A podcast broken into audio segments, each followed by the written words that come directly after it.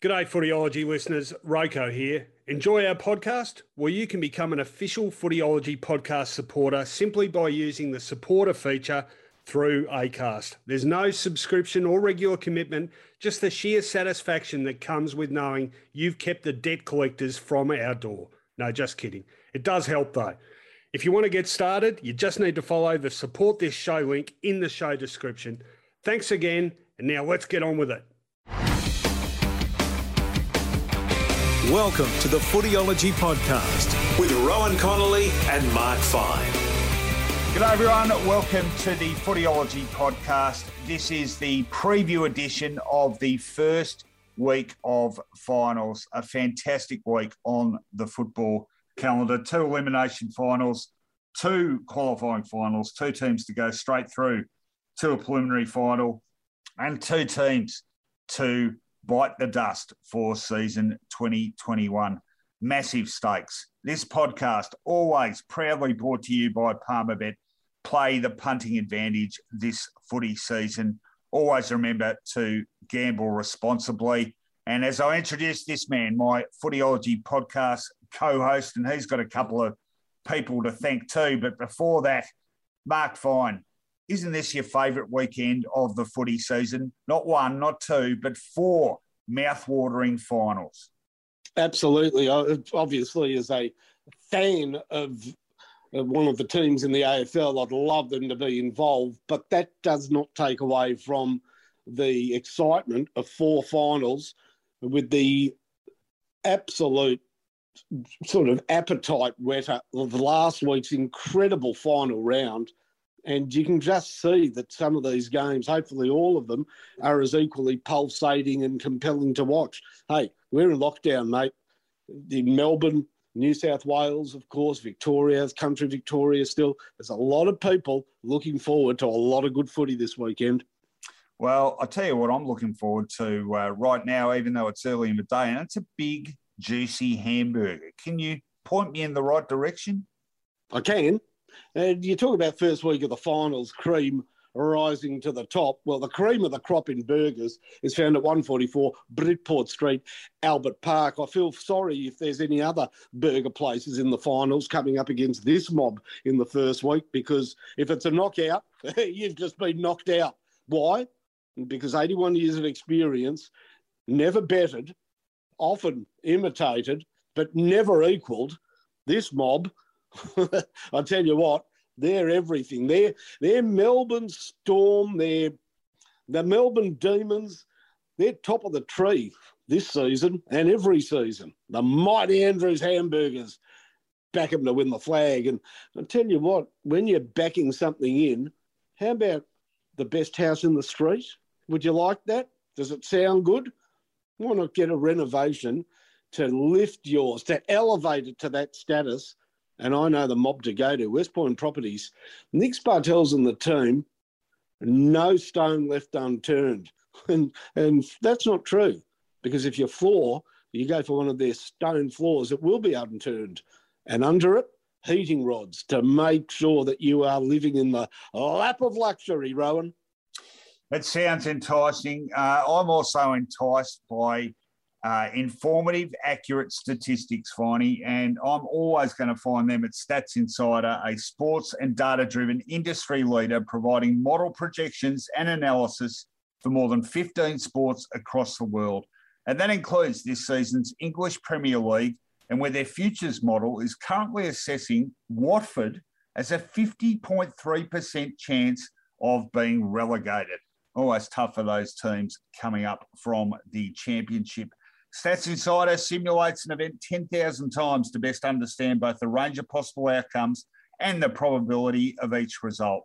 Along with their famed pre-match and in-game projections, Stats Insider is also known for their full season projections, which now have Melbourne as premiership favourite and who could win their first flag in 57 years in 24.9% of those simulations.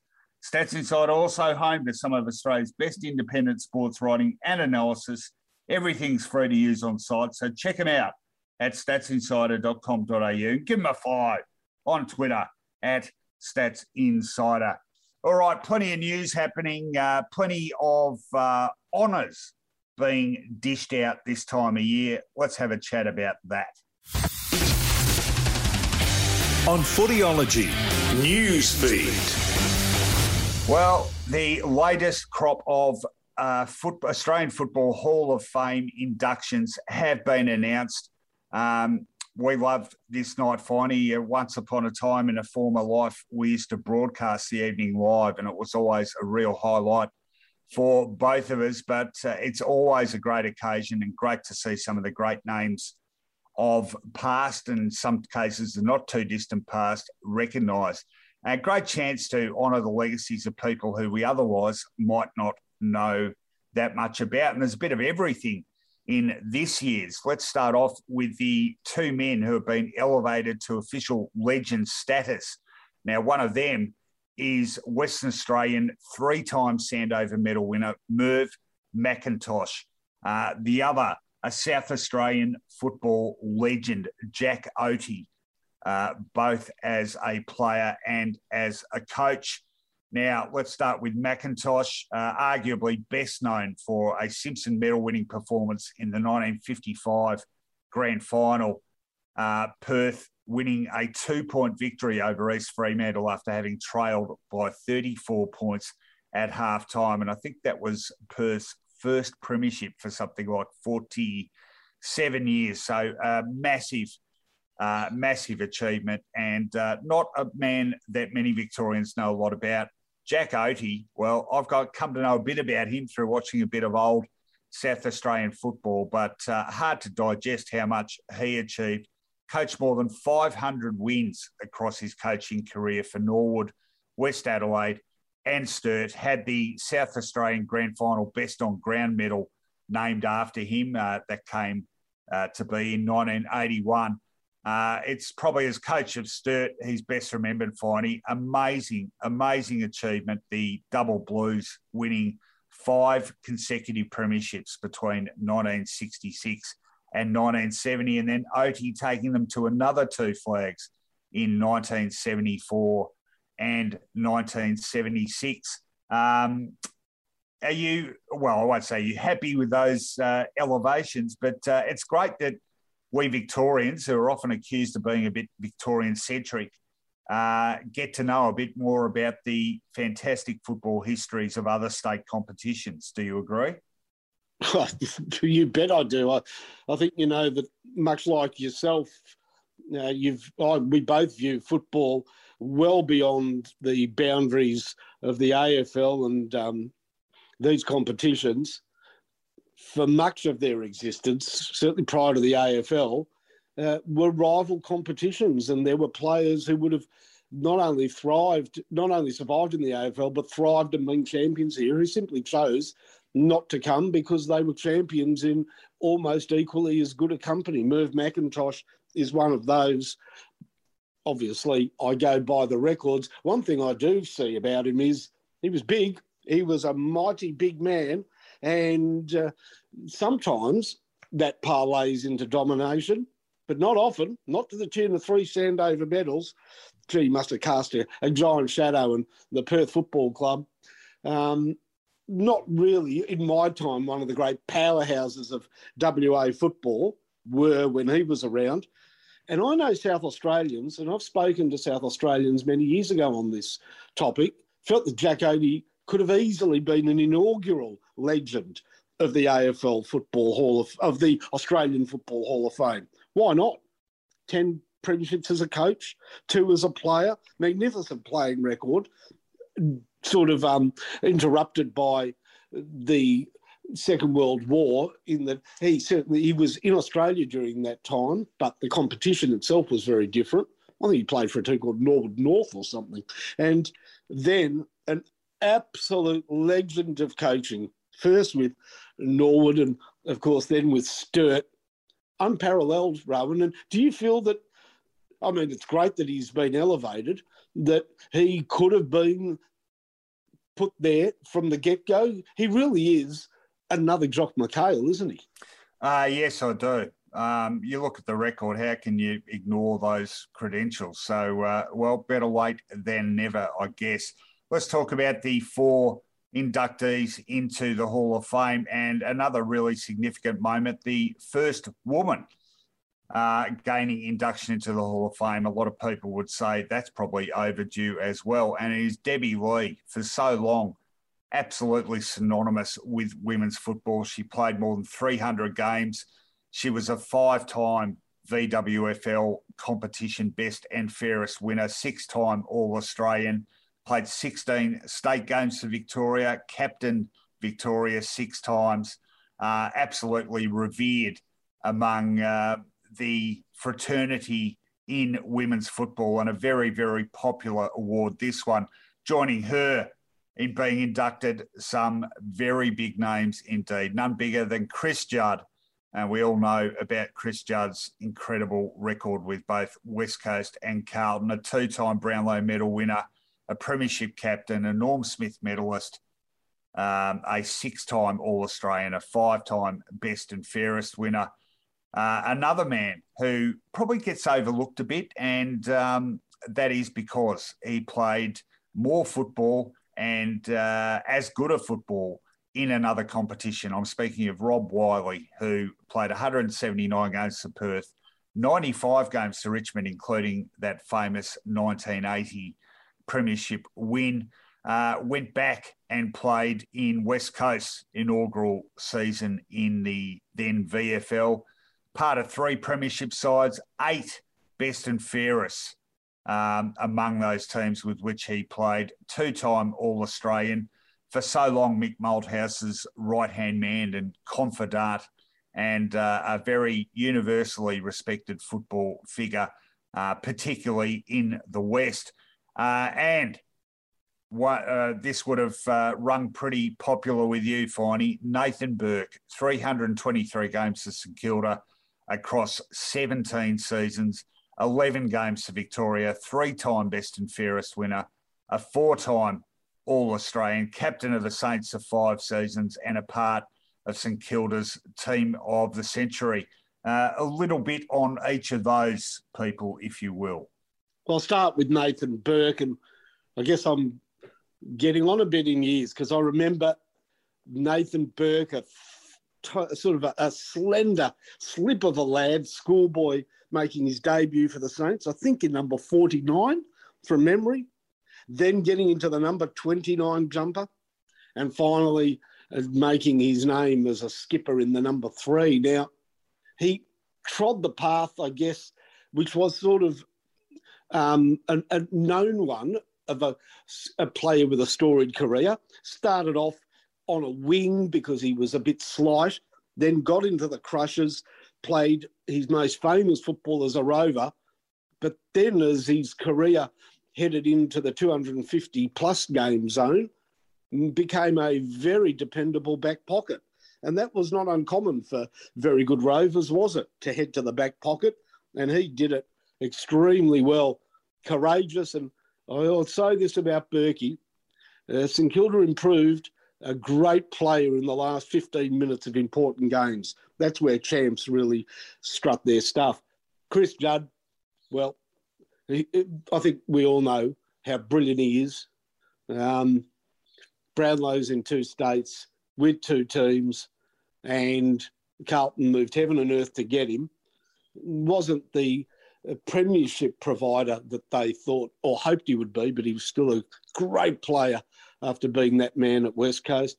I'm so glad Rob Wiley's in it, Rowan. Why? Because I thought he was a champ.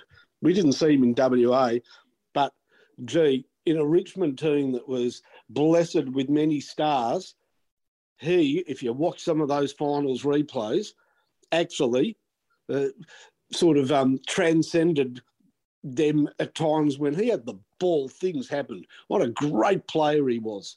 And finally, Debbie Lee, I'm gonna, I'll tell you this. Uh, remember the Save Our Saints committee and and uh, push back in um, 80s to uh, keep St Kilda afloat? I do. Uh, I was part of uh, the fundraising committee and we had a game, St Kilda versus Hawthorn, past legends and some recently retired players. Debbie Lee played in that game off a halfback flank. I remember everybody just shaking their head she was a fantastic kick, physical, and because she was fitter and younger than many of the past VFL stars that she was playing against, was in the best three on the ground. What a great footballer! And of course, instrumental in the early versions of what now we cherish as the AFLW, being the driving force behind those Footscray Melbourne games. Well, congratulations to all the inductees and, uh, of course, the families of those no longer with us, and some great speeches made too by uh, family members. Um, I loved hearing uh, what Merv McIntosh's daughter had to say. That was uh, really entertaining stuff.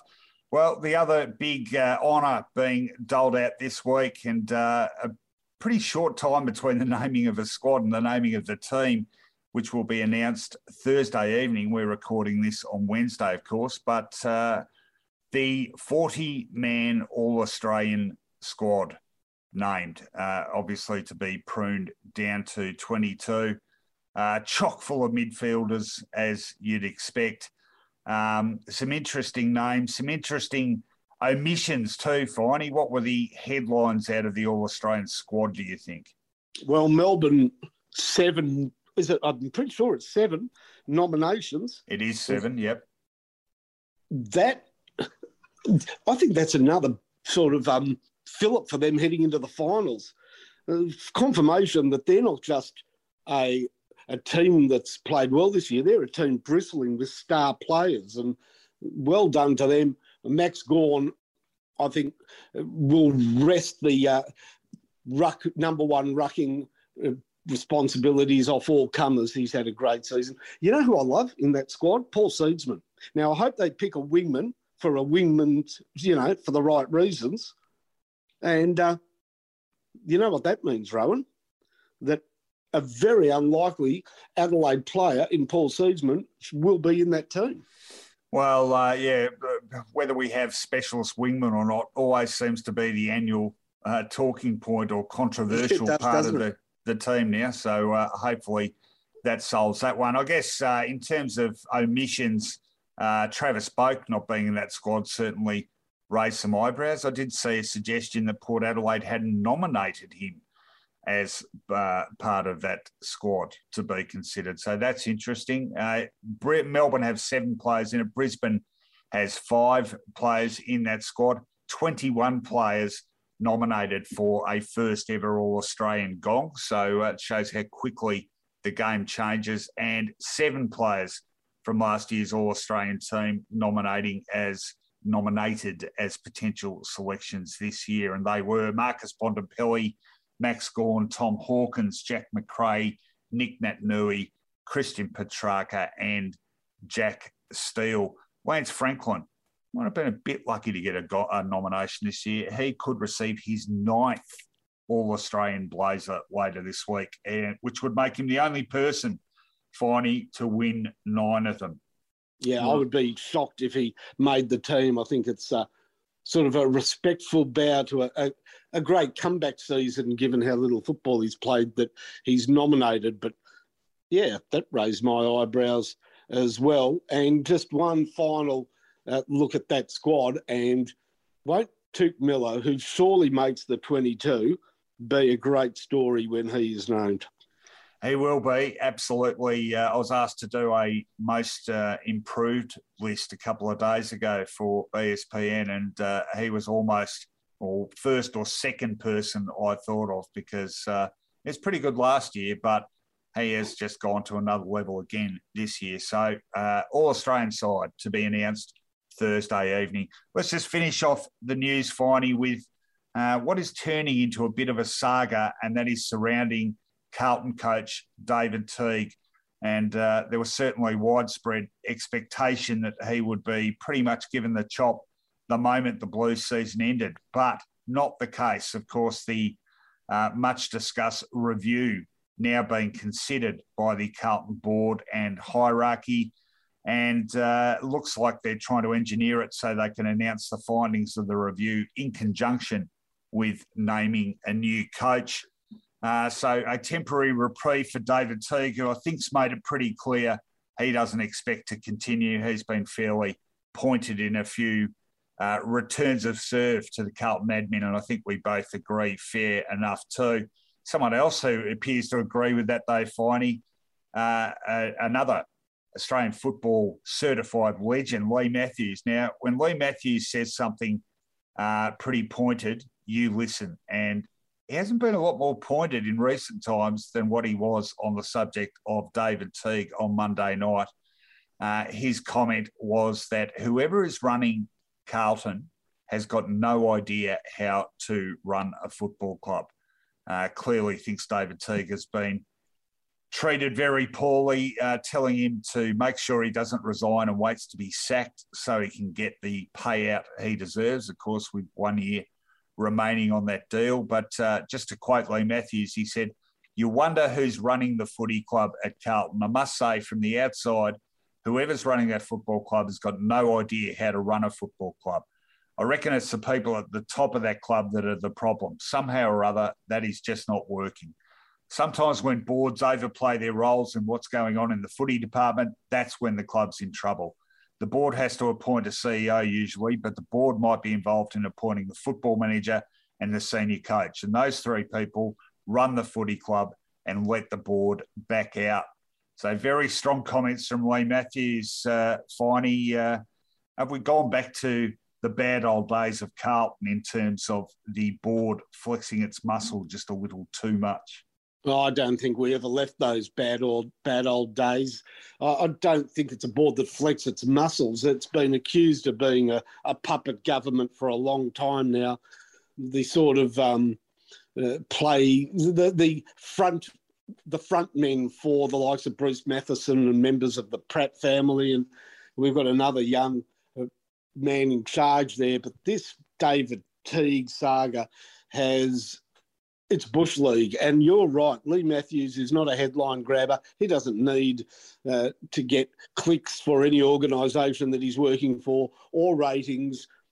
And he rarely, at this stage of his uh, football life, and he still has a football life, partakes in um, negative criticism, you know, criticism or, or, or negative talk about football clubs or individuals but he, I, I think he feels as a past coach almost compelled to tell the truth here. This has been appalling by Carlton. To think that on Monday they were going to make a decision, and it seemed as though David Teague had been reprieved only for Carlton to announce that, oh, we've just done away with Monday meetings for the time being. I mean, what are they? Are they are they cowardly? Are they scared of the reaction? Are they hanging around hoping that Alastair Clarkson can be convinced? I I am I'll tell you what, I don't know what Collingwood did to Ross Lyon for him to put a line through them and consider Carlton a better choice. Is it money or um, did somebody at Collingwood run over the Lyon family dog? Because if they're better than, if Carlton is a better proposition than Collingwood, the way this has been handled, I'll be the monkey's proverbial uncle, mate. Yes, well, uh, interesting times again for the Blues. Uh, they might have one bit of good news, though. Uh, that is because young Fremantle star Adam Cerra has requested a trade home to Victoria and uh, obviously being linked to Carlton. I haven't heard him linked to any other club, to be honest, which is quite unusual. So uh, the Blues uh, coach, whoever it is, might have a bit more – talent to work with there. Very quick one on finding and where that leaves Fremantle. Well, he's he's uh, said that for personal reasons he's um, requested a trade back to Victoria. I guess your bank balance is a personal reason, isn't it, Ron? yeah, well, they're um, they're certainly not too shy in seeking to return to uh, home pastures these days. That's for sure. All right, that's enough news for this week. We have got four massive finals to preview, and we're going to preview them properly and in some depth. So let's get stuck right into them. On Footyology, wrap around. The finals action kicks off on Friday evening at Adelaide Oval with the second qualifying final, that is between second and third on the ladder. Adelaide Oval 7:50 p.m. Eastern Standard Time, 7:20 p.m. local time. Port Adelaide and Geelong. in actual fact, a repeat of one of the qualifying finals from last year, hopefully for the Cats. Not a similar result because Port Adelaide won that pretty well in the finish. Uh, the odds for all the games are interesting this week, particularly interesting for this one, though. Palmer Bet have Port Adelaide, the favourite, on their home deck. They are paying $1.71 head to head for the victory, and the Cats, $2.15. Stats Insider tell us on this game a couple of major concerns for Geelong, especially regarding the absence of Tom Stewart and the effect that's having on its defence and overall game style. Last week against Melbourne, the Cats gave up 56 inside 50s, which is their third worst return of a season, while they lost the total disposal count for just the fourth time all year. Unfortunately for Geelong, Port are taking a league best six game winning streak into the finals and their midfield has been mauling opponents lately. They've enjoyed, on average, an extra 50 disposals more than opponents over the last four weeks, as well as an extra 12 inside 50s per game in that same time frame. Needless to say, this is sure to put the Geelong rearguard under a heap of pressure. Yep, no doubt the Tom Stewart injury and loss has been huge for the Cats. Uh, they must be considering a little bit at selection, Finey, given uh, that shock loss after building up such a lead against Melbourne last week. And what about the power going strong? What changes have they got in mind? Well, well, let's start with the home team, the power, and they'd be looking to make as few changes as possible, finishing the season particularly strongly and having that great last gasp win over the Bulldogs. The big query is over Georgiades, who pulled up better than expected and has not been ruled out as yet. Orazio Fantasia, an outside chance to be available, but I doubt they roll the dice on that one. They're well stocked for small to mid-sized forwards, and they wouldn't want to take the risk of him breaking down during the game. So the watch is Georgiades. Uh, the initial thoughts straight after the game against the Doggies was no chance. Well, he definitely is a chance. As for the Cats, they've got three players on the injury list, Rowan, that are certainly in their best 22. Uh, Tom Stewart will not reappear this season. He's on crutches. They haven't ruled him out altogether for a late, late, late show, but certainly not in the first week of the finals. The second man is Zach Tuohy he's right to come back, and he'll certainly be part of the team that heads over to South Australia to take on Port Adelaide. And the third player, Mitch Duncan, who they were very hopeful to have ready for week one of the finals, has been slow in his recovery and unlikely to play. So Zach Tuohy, the only real addition to the team that did get run over by Melbourne, but they're probably going to accentuate the positives, Rowan, and look at how they got that far up rather than dwell on the comeback. And I guess that will save a few skins in the Cats lineup. And as I said, Port Adelaide are hoping for no change and they wait on Mitch Georgiades. Well, I've found this game so difficult to tip. These sides, in many respects, very evenly matched. They're both scoring around the same mark. They're both conceding around the same mark. So Port uh, sixth for points scored, the Cats seventh. Points conceded. Geelong ended up with the second best defensive record of this season. Port Adelaide, the third. Uh, the Cats, we talk about how well they control the tempo of a game. That is underlined in the uncontested possession differentials uh, this is really significant, I think. The Cats are a clear number one. So far, number one, they are more than double the possession differential of the second ranked team. They really know how to control the flow of a game. They're also ranked number one for contested possession, but Port are solid in both those areas as well, ranked fourth, respectively, in each of those. Um, the other thing I've been thinking about with this one, of course, is the first meeting this year at the same venue. Um, it was a typical Geelong win, very efficient. They controlled the flow of this game, ended up winning it pretty well. Now, finally, we've had this big doubt about Port all year, consistently put away the teams below them, haven't been able to beat those above them. And uh, that's why I think last week's win over Western Bulldogs, obviously critical in getting them top two, but just psychologically, I reckon that would have counted for so much. Their midfielders in ridiculously good form. Boak, Wines, Robbie Gray getting a job done up forward. And I think a big factor for him recently has been Ruckman Scott Lycett too. And that is perhaps one area where Port, uh, Port can most exploit Geelong. Geelong has had some real ruck issues this season. That said, I've just got a lot of faith in the Cats. And that last thing you said there really stuck with me. And that's about accentuating the positive. The fact is that whilst they did concede a 44 point lead last week, they controlled much of that game. And uh, that's something I'm sticking with with regards to this one. How are you seeing it panning out?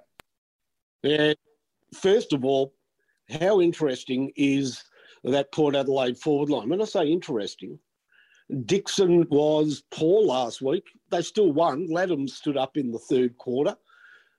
Dixon, for a player that was marking so confidently for the first part of the season, seemed bereft of confidence and uh, even though there were no fans at the ground, you could almost hear the Bronx cheer that would have rung out when he did finally take one on the wing about 25 minutes into the last quarter. It was sort of a shock that he held it.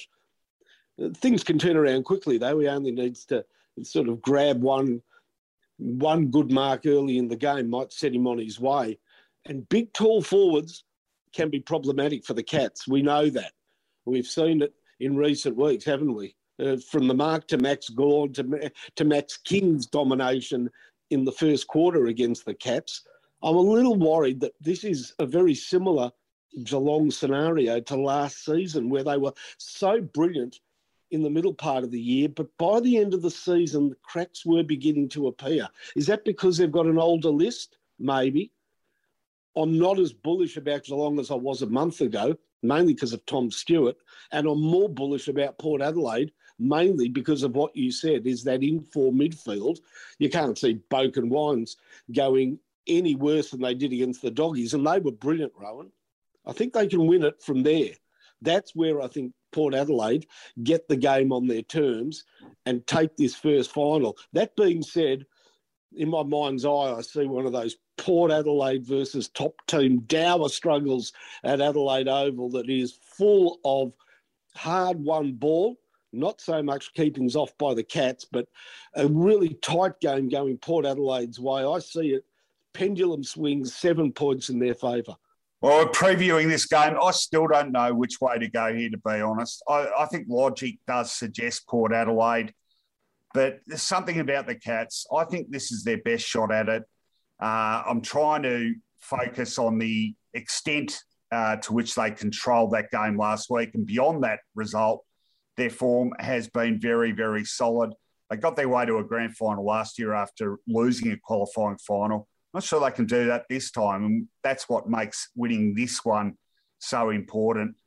I think they can get the job done even away. I like the way they won that first meeting against Port Adelaide. I think they're very good at controlling the flow of a game, and I think they can bend Port Adelaide to their will to a certain extent. So I'm going for the Cats not by much at all. I'm going for Geelong by 12 points. That's the Friday night final, and we've got two big finals on Saturday. The second elimination final, and by that I mean the name of the final, not the order in which it is played, is in Launceston, 3:20 p.m. Saturday afternoon, and it is the Battle of the Bridge with final stakes attached. In fact, the second time, the third time these two teams will play in a final. Sydney taking on GWS. And for this one, Palmerbet has the Swans. Uh, well, in the context of the other finals, warmish favourites paying a dollar sixty-one, and GWS head-to-head with Palmerbet uh, paying two dollars thirty-three. What does Stats Insider say about this one? Well, thanks to the COVID situation in New South Wales, these two have combined to play an astonishing 31 interstate matches this season. So it's perhaps fitting they'll butt heads in Tasmania's first ever final. While the Giants are just the second team since 2010 to enter the postseason with a sub 100 percentage, few would deny how deserved their place is, dwarfing the league this season where total 1% acts are concerned, while ranking fourth for total clearances. Sydney have the league's third best attack and have generated the third most inside 50s this season. Interestingly, on that front, the Giants conceded the sixth most inside 50s in the league this year. So there are two opposing stats which may come into play. Uh, selection finally, we saw the Swans get Buddy Franklin last week, and he made a big difference. Uh, what are the Giants and the Swans considering in terms of ins, and are there any outs to ponder? Well, the big one at Swans is Callum Mills with that Achilles problem. Uh, they got him over the line on the field for around 23, but he didn't last. Did they jab him up and hope that they get a better return? I think they probably will because he's such an important player. And it's all going to be about management of that injury. I reckon they rolled the dice there. Kennedy is the big query. Is he in a race against time to be fit? That hamstring uh, tightness is more than that, obviously, and uh, there's a chance to miss again. That would leave a hole in their midfield, no question about it. So it might be no change, but they wanted the change of Kennedy in. The Giants, well, they've got plenty to choose from, actually. They're in a sort of enviable position. I think that Coniglio misses out. You know my stance on Stephen Coniglio. I don't think he's the best fit for the team, and I think that the coach would be loath to take the captaincy off Greene, who is such a great leader and inspires others. Which way do they go in the ruck? They had Preuss an emergency last week. Oh, they can't play him surely in this one for his first game of the season. I think they go with the tried and tested tester, Mummy. And boy, just think about it. It could be his last game against his old team. If the Giants are down in the last quarter, I wouldn't want to be a swan at the bottom of the pack with him rolling in. that'll be a good watch, right? Well, the uh, the stats on this one are really interesting, I reckon, because um, both sides have strengths where the other side has. I wouldn't say comparative weakness, but certainly not as strong. The Giants are great at contested ball compared to the Swans, who rank 11th in that stat. The Giants are sixth the Swans much better on the outside. I think they're a better running team. They are second in the comp for uncontested possession differential this year. The Giants seventh, and the Swans, as Stats Insider told us at the uh, top of this preview, they certainly generate plenty of scores and scoring opportunities. They are ranked fifth for inside 50s. The Giants only 12th. So uh, doing pretty well with the entries they generate, the Giants. And in terms of points scored, the Swans ranking third. That is a massive turnaround from the, the Sydney we've come to know over so many years. Of course, famously, when they won their flag in 2005, they ranked only 12th for points scored. GWS are ranking eighth for points scored this season. Um, they've had two meetings this season, and the scorelines one all. Both really interesting results. Now, the first one early in the season at the SCG I felt like the Giants just about pinched that. It was a game the Swans had in control until literally the last five or so minutes. Toby Greene decisive in that finish, and the Giants sneaking over the line. And the second one, well, the Giants absolutely bolted out of the blocks there and got to uh, about a six goal lead.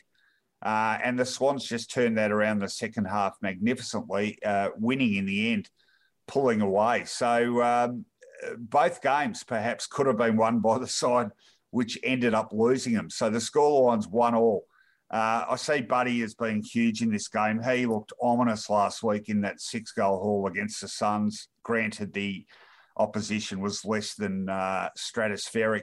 I, I, like the way the veterans and the young guys are gelling for Sydney. I think um, we're seeing the young guys really start to assert themselves more as the season gets towards the end, uh, I think the likes of Justin McInerney, Errol Gulden, and Sam Wicks, they're all becoming really consistent players.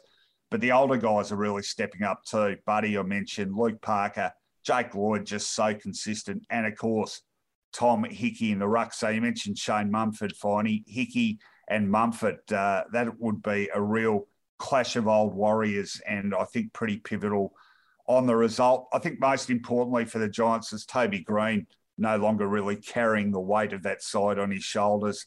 And uh, their midfield is really in good form too. Ward, Taranto, and Kelly all been incredibly consistent in recent weeks. how do you see it uh, playing out? Well, I really feel as though these two teams that, as you pointed out, have had similar experiences having to set up out of state, have had very different ends to the year. GWS, to me, far more impressive, far more uh, not just settled, but um, happy with the lineup that they're going to take in to this game. With the Swans rushing to get Kennedy back, losing Blakey a couple of weeks ago, and maybe rolling the dice with Mills. The forward line also isn't what they planned. They, I think, planned for Sam Reid to be the foil up there, but his return wasn't successful, and they switched back to Hayden McLean, who kicked a couple last week, and I think holds his spot. As far as GWS are concerned, I think they've got kryptonite to Superman. And interestingly, Sam Taylor grew up a huge Hawthorn fan and said that he absolutely adored Buddy. So he's really looking forward to playing on him. And I don't think that there at the moment is a better intercept mark or competitive backman in the competition.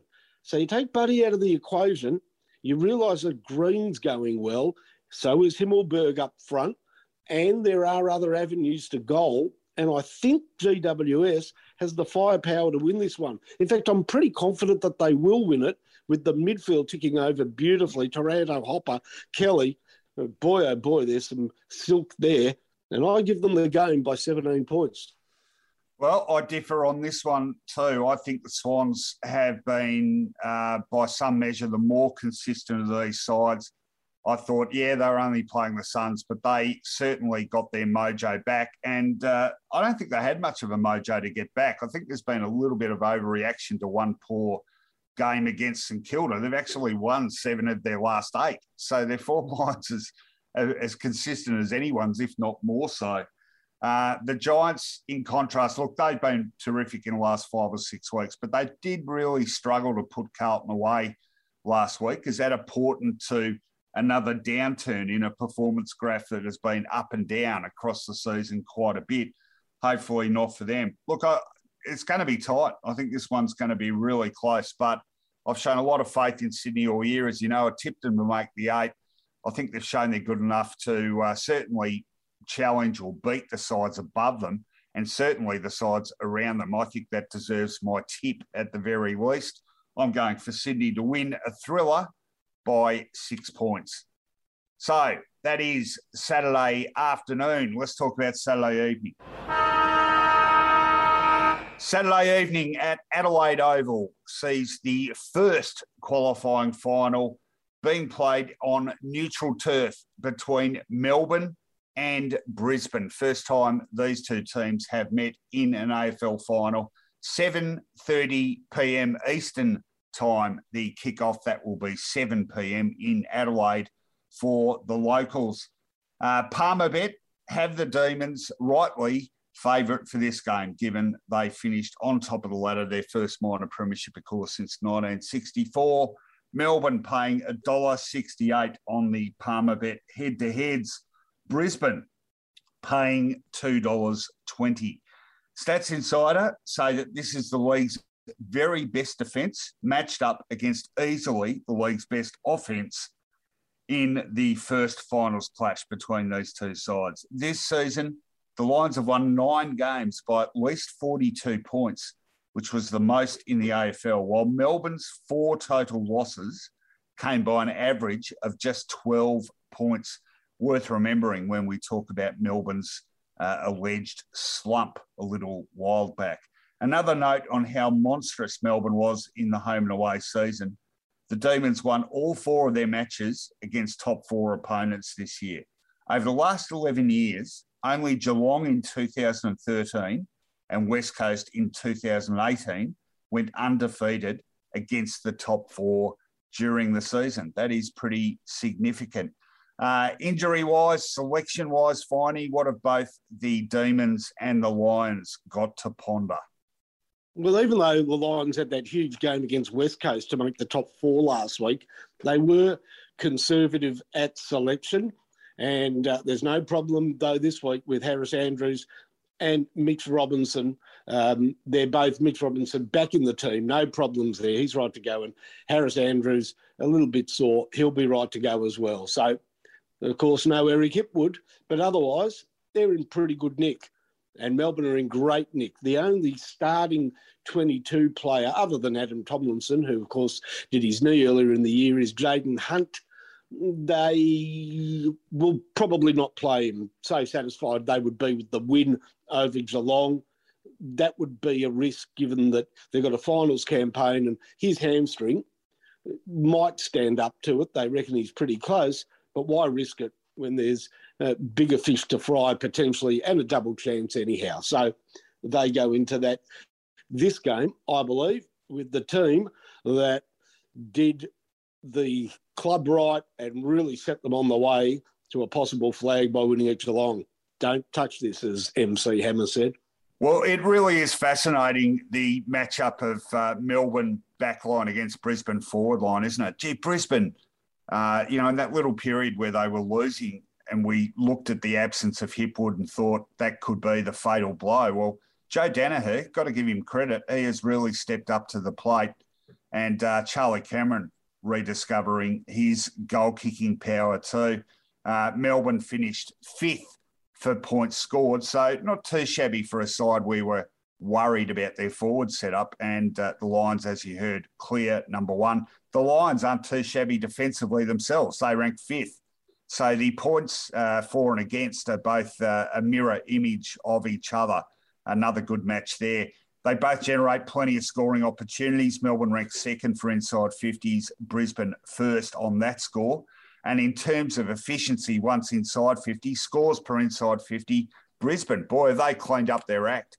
Uh, their inaccuracy and, and uh, failure to convert chances was so costly in a couple of finals campaigns. Well, this year it's been a massive strength. They rank second in the AFL for scores per inside 50. The Demons are sixth. Well, I don't know. I think about this game, I think about the venue, and that to me seems quite pivotal. Now, Brisbane have lost seven games this year, Finey. Six of those losses have been away from the Gabba. And that even includes a couple of Carrara just down the road from their own backyard. So, you know, there, there's no doubt their less impressive performances have tended to be away from home. Um, the other thing you've got to remember with this is the previous meeting, which Melbourne uh, well, they really showed their mettle in that previous clash. They uh, came from behind, uh, looking pretty sick, in fact, at half time to run right over the top of Brisbane. And uh, that was a really impressive performance. And that evening, Christian Petracca and Clayton Oliver, who, of course, are pivotal to that side, they just ran amuck in the second half. And that's something that has really stuck in my head.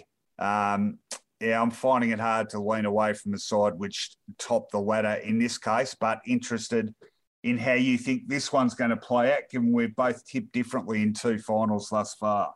Yeah, really interesting game for mine. Melbourne have not answered critics, but maybe answered the lingering doubts that they themselves would have for their bona fides heading into the finals by claiming top spot, beating Geelong on their own dung heap They've really passed that test and therefore the season home and away test with flying colours and with a lineup that makes sense. The backline makes sense because May and Lever are a great combination of intercept mark and uh, denying spoilers at the drop of the ball in the backline. That has been pretty well sorted as well. Christian Salem is a good footballer and they get good work back there by a hard-working midfield and the likes of Rivers and Jordan who get back and make sure that it's not easy for the drop of the ball players. The midfield is brilliant. I mean, they've got two of the three, two, two of the, maybe the three top picks for the Brownlow. Oliver and Petracca might cost themselves a Brownlow, but they're a darn good combination. And Max Gawn's in career best form. And the forward line with Brown, as a, as a mobile target.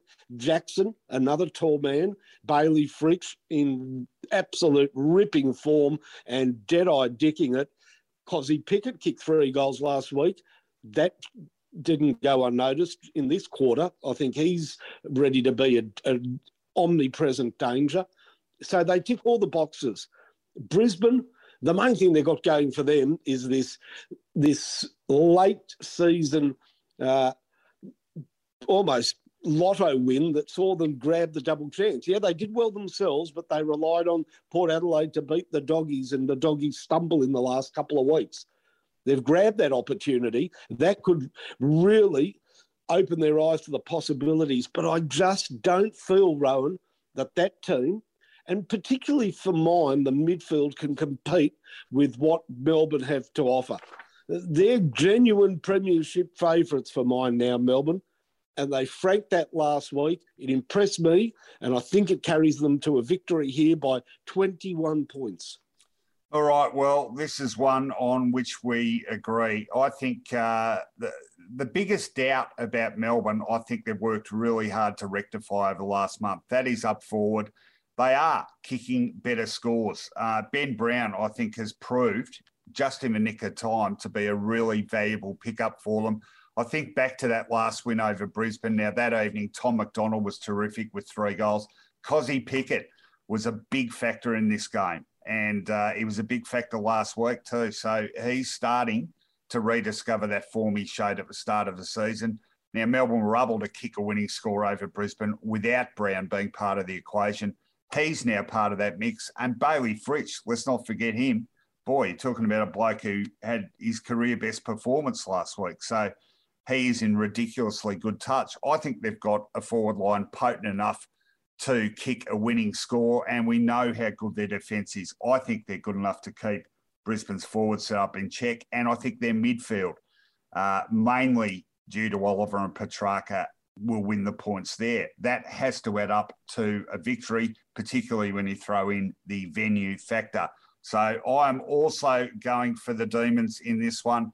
Uh, like all these games, I don't think it'll be a massive win, but I'm going for Melbourne to win by 20 points. That is three finals done with, one to be played on the Sunday, and what a cracker it should be. The second elimination final on Sunday afternoon in Launceston again, 3:20 p.m. is between fifth place Western Bulldogs and eighth place Essendon the Bombers getting into the finals last week after downing Collingwood.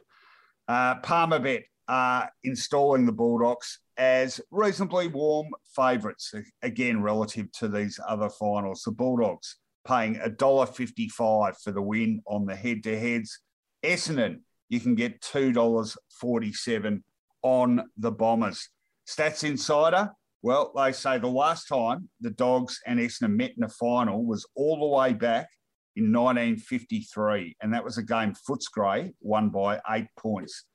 For one of these teams, an unwanted drought will continue. For Essendon, it'll be their famous 17 year streak without a finals win. For the Dogs, it'll be three straight finals losses, having not won a single postseason match since the famous 2016 grand final win. Offensively, the Dogs have absolutely crashed in recent weeks.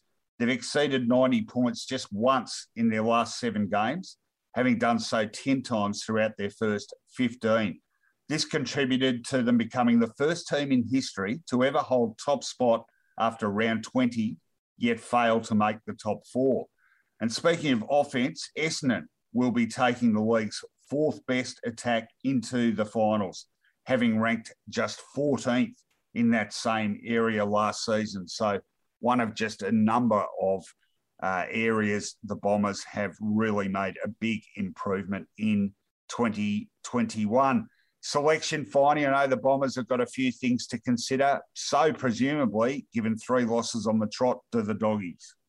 Well, the doggies certainly do. No Crozier. He's got a head knock, can't play. Uh, Richards has a shoulder injury, won't play. The big one, though, is the ruck, the conundrum. In fact, uh, Luke Beveridge has used the public space of press conferences in the last couple of weeks to ponder that question and almost have a uh, discussion with himself. On one hand, he says, yes, Stefan Martin, we need him back in the team. But then he quickly counters that by saying a huge risk to bring somebody back who hasn't played for uh, two or three months not match fit, saying that he would look stupid if Stefan Martin uh, couldn't run out the game and became a liability in the second half. That being said, they've got to play him, don't they? I feel as though the coach has lost faith in English as a commanding ruckman. Uh, under the excuse of needing another tall forward, that's where he propped him for three quarters last week. But when he moved him out of the forward line, it wasn't into the ruck where they were being shredded by Scott Lycett. It was actually a kick behind the play. The responsibility fell to Lewis Young. He might make way for Stefan Martin. Now, the Bombers, they could pull one of these classic finals shocks, the likes of which we see occasionally. I'm not talking about a debutant, that's always exciting, but a player who is just forgotten, but a very important recruit at the start of the year for the Bombers. And through the pre season, and maybe just for a game, looked like everything that Essendon wanted him to be. Have a guess who's fit? Jye Caldwell. That would be a shock. Langford would not be a shock. And either would the dropping of Dylan Shiel. Is Ben Rutten gutsy enough to do that? Or does a Dylan Clarke miss out? I reckon Clarke plays because there's plenty of jobs for a lockdown midfielder to do, especially with Bontempelli being less in the last couple of weeks for having a run with player go against him. Interesting machinations. Does McDonald-Tipungwuti play? Probably not. And Cutler holds his spot. That would have been a shock to most Bomber supporters about six weeks ago. So much to play out, but there could be some headlines down at Bomberland. Yeah, well, they're all really valid points. I think Cutler does hold his spot. I think the last couple of weeks, uh, he seems to have found a niche across half back, and his long kicking has, has been really useful. Personally, I wouldn't be taking the punt on Caldwell. I just think it's too long out. I, I agree with you on Shiel. I thought he was he has been really disappointing since he came back. Um, and I think Dylan Clarke would be really unlucky to get the chop because he's been pretty reasonable. I suspect that's going to happen though. Uh, I'm sort of thinking there might just be one change and it's Langford in for Clarke. But uh, Caldwell, well, that certainly would be one out of left field. I guess the other significant factor with this game is uh, the clash of these two just a fortnight back. Um, the Bulldogs learn something out of that that enables them to plan better for the Bombers this time? Did that victory give the Bombers the requisite confidence they needed against sides that are higher on the ladder? Because that had been a bit of a problem area for them. And I think the ruck is absolutely critical. We've got two young, promising ruckmen, but one of them is in form, and that's Sam Draper. He's been really good the last few weeks, and one of them isn't and that is English, who got absolutely monstered in terms of hit out numbers last week against Port Adelaide. Scott said, I think the breakdown there was something like 51 to 17. Uh, interestingly, too, Finey, the rankings don't necessarily reflect how these teams are at the moment. The Bulldogs are far more accomplished team across the season in terms of contested ball differential. They rank third there, Essendon only 13th. Clearances, the doggies ranked number one, Essendon only ninth. And funnily enough, given their recent scoring woes, the Dogs have been pretty efficient too. They ranked number one in the comp for scores per inside 50.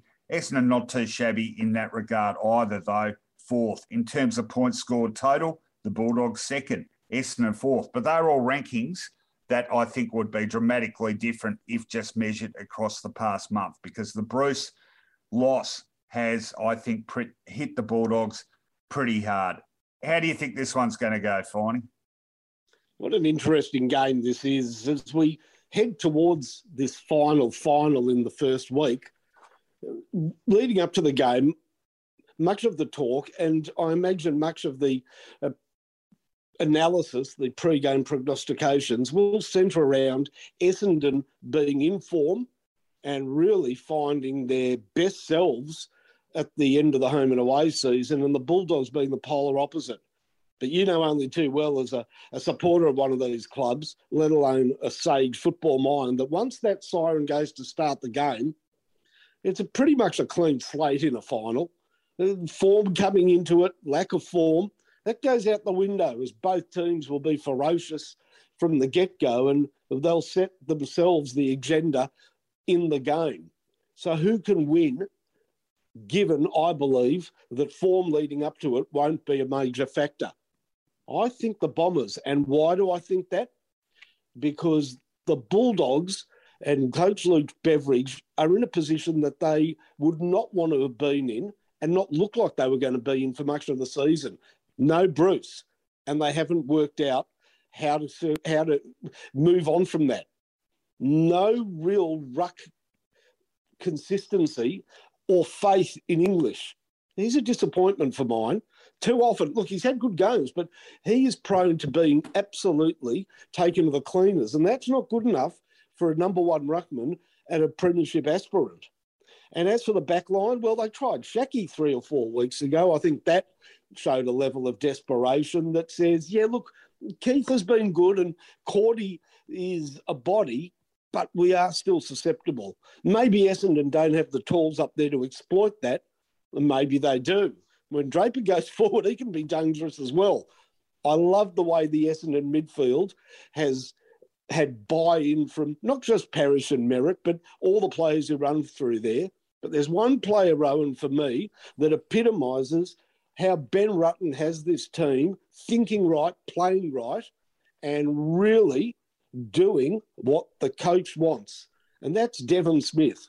To me, notoriously selfish and hard to shake of bad habits of complaining to umpires and centering more on himself than the team. Boy, is that Devon Smith going around in the last month? He is a genuine team player, dangerous forward, bringing other players into the game with great ball usage and still dangerous around goals. That means that they're listening to the coach. They love the coach. They love playing with each other. And that's the sort of team I like backing in a final. So for me, I'm actually quite bullish about Essendon. Not that I'd say that there's a tip of the week, but boy, the doggies need to really find something to compete at that level. So for me, Essendon, and it's not the margin, it's just the fact that I think they've got their measure by 13 points. Well, I like what I hear, but uh, I am sticking with the big picture view here. I think the psychology determines this. Can the Bulldogs wipe the slate clean and start again? They've had experience of this themselves a couple of years ago. They smashed GWS in a late season game and then had the tables turned on them by the same opponent in week one of the finals. Um, look, they've been a really good side this season. I think they've hit some murky waters now, but I still think they're good enough to get out of it. Essendon, in contrast, perhaps, and it's understandable, just might feel that in a sense, having got to the eight, it's mission accomplished. I certainly don't discount their chances of going further and breaking that uh, shocking 17 year hoodoo. But uh, I think I have to stick with the doggies here. Only narrowly, though, I'm going for the Bulldogs to win by 10 points. All right, that is all for first week finals previewed. But there have been so many terrific elimination and qualifying finals over the years since they first came into existence in 1972 with the arrival of the final five. Why don't we go back in time and revisit a couple of them?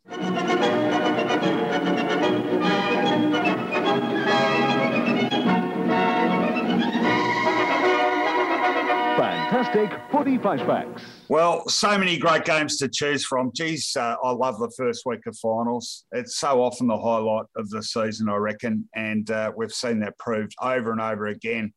Uh, one, I tried to uh, get a competing team involved, Finey. Uh, couldn't quite get the exact matchup with a good enough game, but uh, I found this one and I thought, gee, this game doesn't get enough kudos. I'm talking about the 2000 qualifying final between Melbourne and Carlton. Carlton went into this game in second place on the ladder. Melbourne were third, but that was deceptive because the Blues were very, very warm favourites. They were terrific in 2000 won 13 games in a row at one stage and absolutely seen as the major impediment to Essendon winning the flag that year. Essendon, of course, having finished on top. Everyone thought uh, it was just a um, fait accompli that the Bombers and the Blues would play off for the 2000 flag. It looked very much like that about uh, three quarter time of the qualifying final. Carlton leading the Demons by 21 points in what had been a fairly tame contest. Well, was that about to change? Let's go to the highlights of an absolutely thrilling final quarter. Febey meters in the clear, can take it and go. Steve Febey's away then, running down towards half forward. They need some marking forwards. Green has been the best of them. And he's marked it again. Well, he's been really the He's a left, he's a left footer. Yeah. Here's, here's, Green from 20 metres out. Now just the way he moves. A long way to go yet. Melbourne need this goal, and he obliges. Great start for the Demons. So, 40 metres out from goal. There's still a chance, Leoncelli. Bruce this time couldn't take it. Farmer, can he give them something? He's got about a metre of space to work in. Febey just got the ball where he needed to, and again, it's Green. Vice captain, have a shot. It's an easy game if you're forward. No one actually puts any pressure on him when the ball comes in. He stands with the margin at 15. And now it's reduced. What a kick from the young Brad Green. Margin is 10 points at the MCG. We've been going six minutes in the last quarter. He goes high, looking for Whitnell. Ingerson right there with him. Made the spoil. He's done a great job. Johnson can take it away. He's done a good job since he's come on. Powell, a wobbly one, a tough one to mark. Oh. Great defensive work by Manton.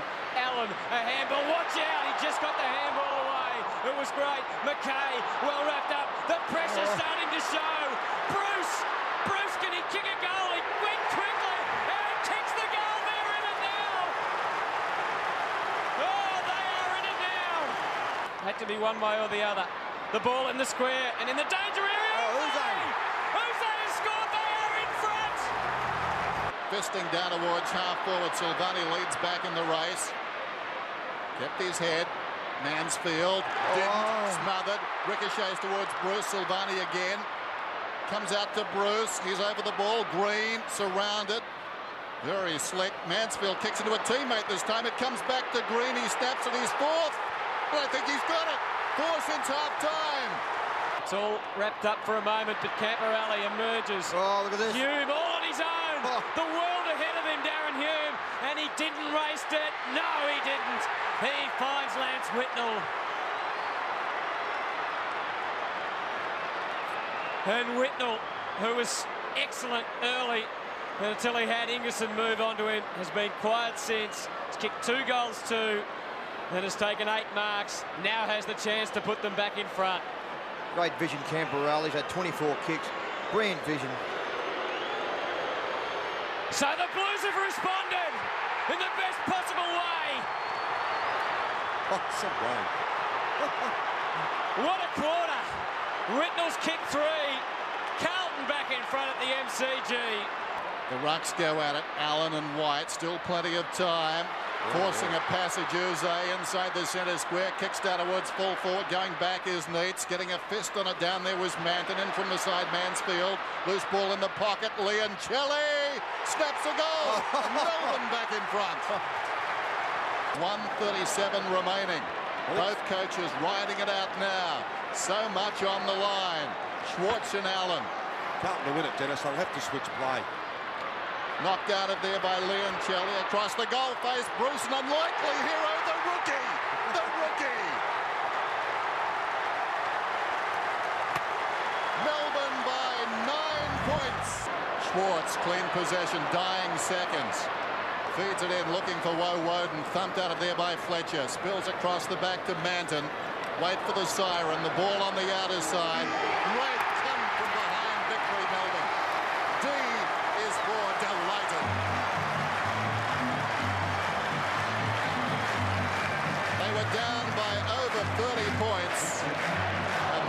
Gee, You're really priming the Demon supporters for a big weekend of finals, aren't you? Because th- that was a great win by them. Now, we know that the backdrop to that is that 2000 was a bit of a one horse race. And, you know, the Bombers were by far and away the best team. The prize at the end of it for Melbourne was a spot in a grand final that was well, it's, uh, it's something they're going to want to erase this year.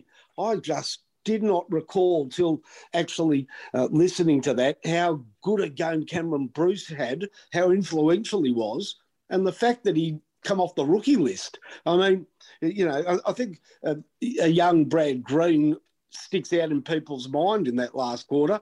Cameron Bruce was fantastic, though, wasn't he? He was uh, seven goal final term. Uh, Green set the tone. Bruce really pivotal at the end. What I'd forgotten about it, uh, to be honest, was the fact that Carlton actually did kick again.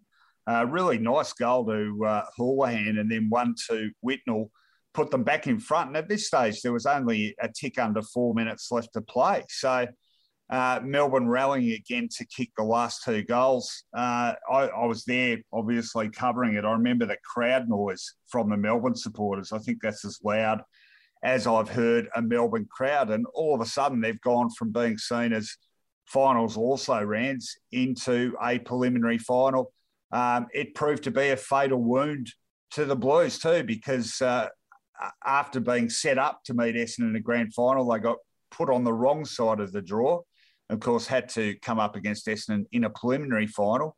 And that's where Essendon exacted their revenge for that infamous 1999 defeat. No one talks about the 2000 preliminary final, and that's because the Bombers did a pretty comprehensive number on the Blues that day.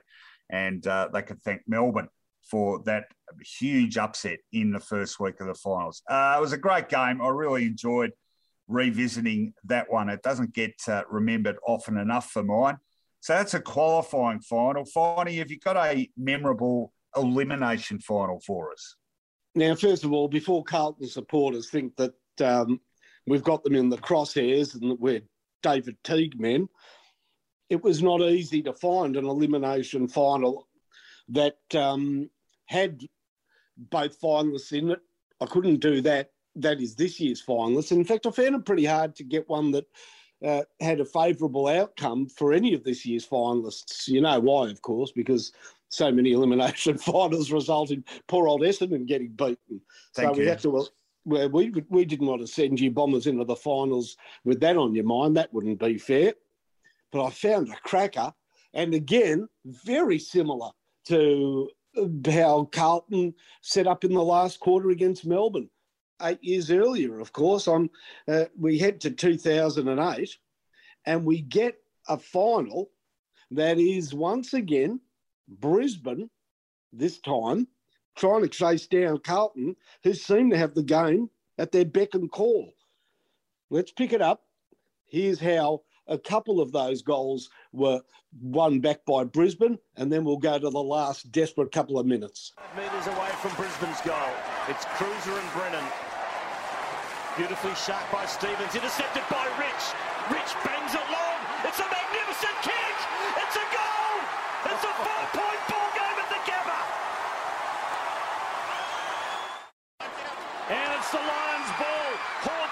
a low one, and Bradshaw can go back, line them up, and put the Lions in front.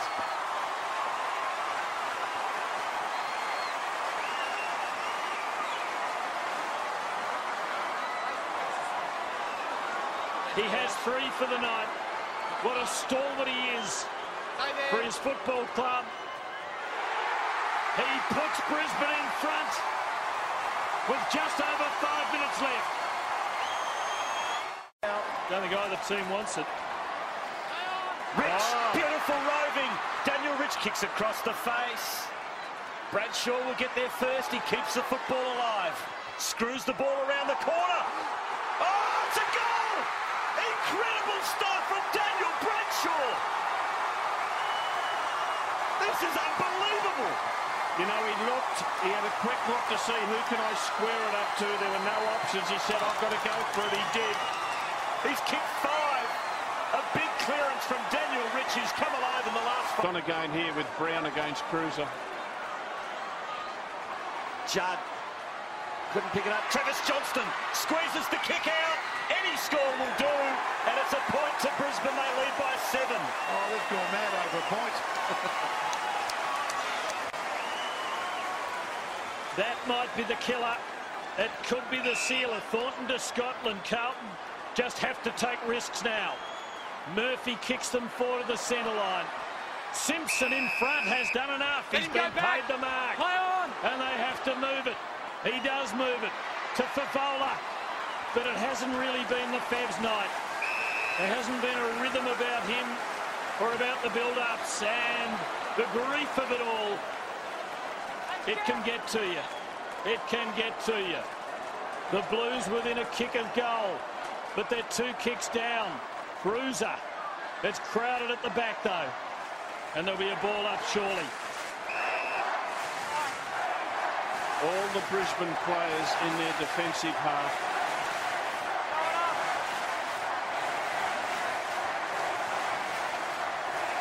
Huge number of players around the ball. Judson is being held by one arm. Can't get boot to ball. Ball fed out again to Judd. Snap it goal. In fact, it was for Vola. It's across the face. And we'll have a throw in with Brisbane still in front by seven. What an extraordinary last 20 minutes of this match. Carlton led by 28.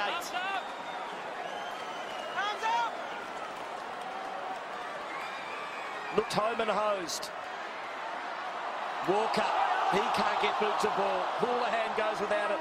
It's over. An incredible, inspiring victory from the Brisbane Lions. One of their best ever.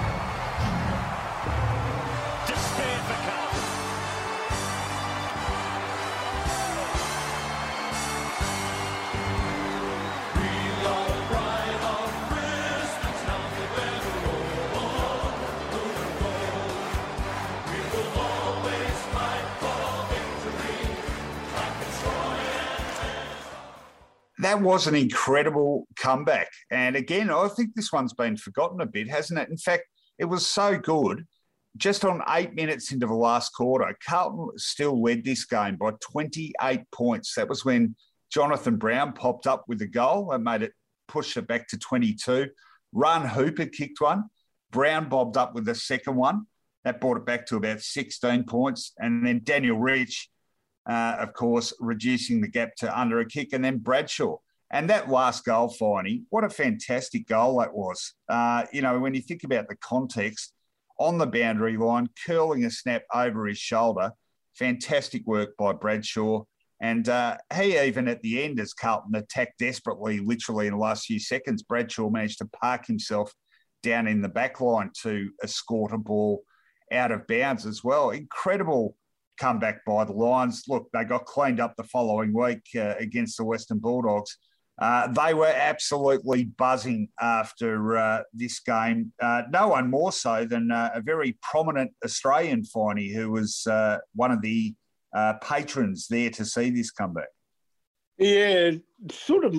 People might remember this. Um, Kevin Rudd, bedecked in a Brisbane scarf, instantly became an enormous Lions fan. He was up there jumping up and down.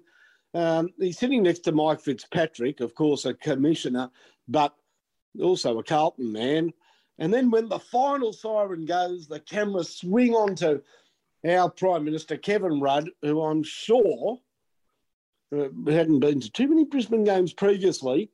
And he was singing something, but I'll tell you what, mate, it wasn't the Brisbane club song because that was ringing out around the ground. And maybe he was singing the French national anthem because he recognised the tune. But I guess, you know, it's like a photo opportunity kissing a baby before an election, being seen in the crowd wearing the winning colours, isn't it, for an Aussie Prime Minister? Oh, look, it's always a cringeworthy moment when pollies get involved in sport without suitable credentials, regardless of their political affiliation. Uh, let's all just pray that uh, Scott Morrison doesn't jump on the AFL bandwagon. Uh, he seems to be pretty rugby league centric, although uh, I know there's a lot of NRL faithful Finey who uh, are pretty dubious about his credentials, even as the Cronulla supporter he professes to be. Keep politicians away from major sporting events, we say here at Footyology. Uh, all right, that's the end of this show. It should be a fantastic weekend of footy. This podcast always brought to you proudly by Palmerbet. Play the punting advantage this footy season. Always remember to gamble responsibly. And we couldn't do, uh, do this without the help of our other great sponsors, Finey, could we? I mean, I literally couldn't do it without Andrew's hamburgers because uh, they've fueled me up in the last couple of days. Gee, they're a good bite, Andrews. 144 Bridport Street, Albert Park for the best burger I have had. And I'm, I don't know, I'm biased. Best burger I've had uh, in two years. That's how much I enjoyed it. West Point Properties, I've been enjoying living in one of their homes. Nick Spartels and the team. Yeah, construction, uh, the numbers have been reduced, but with the skeleton staff, they're still plenty of work for those marvellous builders with eye for detail. Thank you, Nick, and thank you everybody at West Point Properties. And thank you also to Stats Insider, the best sports data analysts in the business. They deal with more than 15 sports across the world and they sample each event more than 10,000 times to give you the best range of possible and probable outcomes. Great writing on their site too. Check it out at statsinsider.com stats.com.au. Give them a follow on social media at Stats Insider. Uh, thanks, everyone. You can continue to support us at the support page wherever you're listening to this uh, podcast. Thank you to ACAST, or you can become an official Footyology patron via Patreon. And we have the links for Patreon all over the Footyology website, footyology.com au. Check it out. Some great writing this week, both football and non football. That's it. Good luck to your team if they're playing this week. Uh, enjoy sitting back and relaxing and being able to just watch some good footy if your team isn't involved in finals this year. We'll be back to review it all thoroughly on Sunday evening. But before then, we have Footyology Final Siren, our live stream on both Twitter and Facebook, following Friday night's big final between Port Adelaide and Geelong. So make sure you tune in for that live on Facebook and Twitter from 10:45 p.m. Thanks for your company, everyone. We'll catch you later.